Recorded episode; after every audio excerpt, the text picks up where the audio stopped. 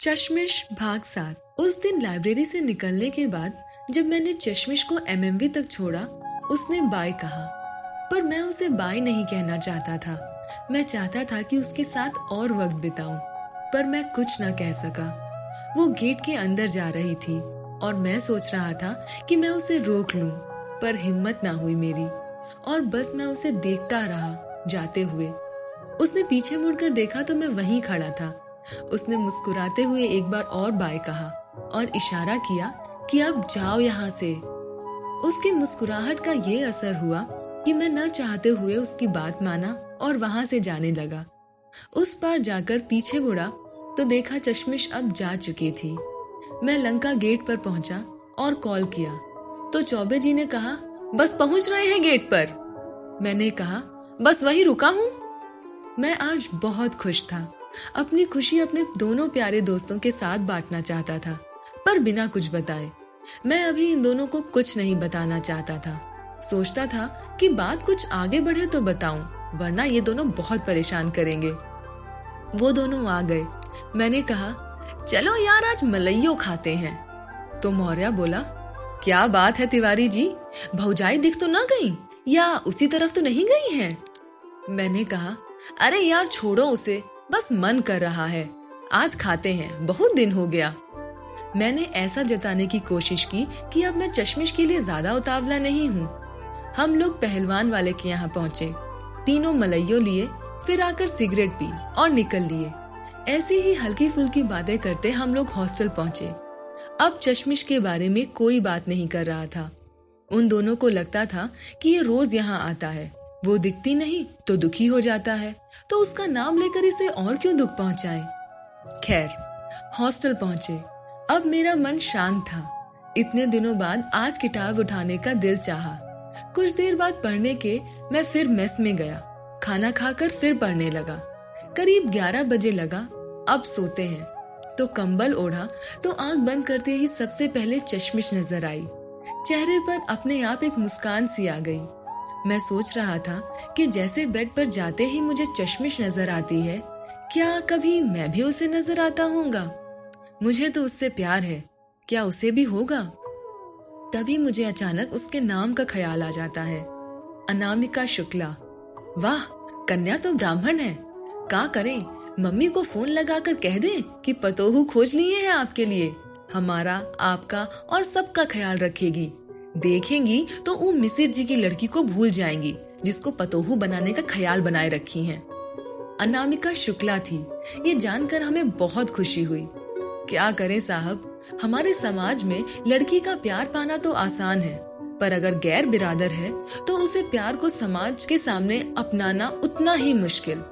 जातिवादी तो हम बिल्कुल भी नहीं है। मित्र किसी भी जात का हो, उसी की सिगरेट को होठों से लगाने में कभी कोई परहेज नहीं करते, पर हमारी माता जी मोहल्ले की महिलाओं में मुखिया वाली धाक है और उसे वो गैर बिरादर पतोहू लाकर कभी बट्टा न लगाने देती। इसलिए मिसिर जी की बिटिया को बड़े प्यार से पुचकाते हुए कहती हैं, हमार पतोहू। वो भी शर्मा के खिलखिला के हंस देती है। भोले कसम गुरु, वो मिसिर जी की लड़की हमें बिल्कुल पसंद नहीं है। बचपन संग बीता है हमेशा, नाक बहाए घूमती रहती, ए आउल ए आउल चिल्लाती। कच्चा छह तक तो उसे राहुल कहना न आया। क्या शादी करते हम उससे? वो जब भी हमें आउल आउल कहती, हम झोटा पैर पे मार देते। मोहल्ले की औरतें कहती, अरे आज मार रहा है ना, शादी के बाद ना मारेगा। हमारी माताजी और मिसराइन माताजी मुस्कुराने लगती। एक बार कक्षा छह में हम अपने टिफिन में काजू की बर्फी ले गए थे। उसने देख लिया था। मैं पानी पीने गया तो उसने टिफिन से सारी बर्फी खाकर चट कर दी। हमने उसे खाता देख लिया। आखिरी बर्फी उसके मुंह में ही थी। हम देख के एकदम आग बबूला हो गए। हमारे पिताजी बाटा का जूता लाए थे हमारे लिए स्कूल पहन के जाने के लिए। हमने देखा कि उसके मुंह बर्फी का आखिरी टुकड़ा था। हमने भी जूता हाथ में लिया और उसके सर पर दे दनादन दे दनादन गोल दाग दिए। वो घर गई और सबको बताया। मिसराइन अम्मा ने माता जी को बताया। मम्मी ने वही बाटा का जूता उठाकर हमारी जो सुताई की कि हमें उससे नफरत हो गई। खैर ये बचपन था। हमें कक्षा दस तक आते आते अपनी गलती का एहसास हो गया था। वो जब भी मुझे देखती रास्ता बदल लेती। मैं भी नजरें नीची कर लेता था। ट्वेल्थ पास करके जब मैं अपनी पिछली बार बीएच यू आ रहा था तो मिसराइन अम्मा के यहाँ गया सबसे मिलने, तो वो मिठाई लेकर आई पानी के साथ। मैं बैठा था तो उसने कहा, लो मिठाई खाकर पानी पियो, काजू की है, तुम्हारी पसंदीदा। इसी के लिए मुझे जूते से मारा था ना, उसने मुस्कुरा कर कहा, पर उसकी आंखों में आंसू थे। उसे रोता देखकर मेरी भी आंखें भर आईं। आज सारी नफरत आंसुओं में बह रही थी। यार बचपन बीता था उसके साथ, भले ही मारपीट होती थी पर थी तो मेरी दोस्त। मैंने भी एक बर्फी उठाई और उसकी तरफ बढ़ाया। मैंने कहा, उस दिन के लिए माफी चाहता हूँ, वो हमारा बचपन था। उसने कहा, नहीं अब मैं बर्फी नहीं खाती। मैंने उस दिन के बाद से छोड़ दिया। मुझे बहुत दुख हुआ, माफी के सिवाय मैं कुछ नहीं कर सकता था।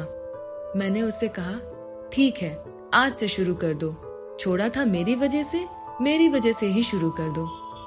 उसने कहा, नहीं। मैंने कहा, देखो मैं बनारस जा रहा हूँ, फिर पता नहीं कब आऊंगा। मैं नहीं चाहता कि यहाँ से अपनी गलतियों का बोझ लेकर जाऊं। उसने मेरे हाथ से बर्फी ले ली और वो बहुत खुशी से खा रही थी और आंखों से आंसू भी बह रहे थे। कुछ बोल रही थी मगर मारे खुशी के उसकी जबान लड़खड़ा रही थी। उसने पानी पिया, कहा, तुम नहीं खाओगे? एक मिठाई मुझे दी। मैं खा ही रहा था कि तब बोली, एक और ले लूं, आज छह साल बाद खा रही हूं। मैंने भी मुस्कुराते हुए कहा, हाँ जरूर। आप सुनते रहिए पॉकेट एफ़एम, मैं आती हूँ आगे की कहानी लेके।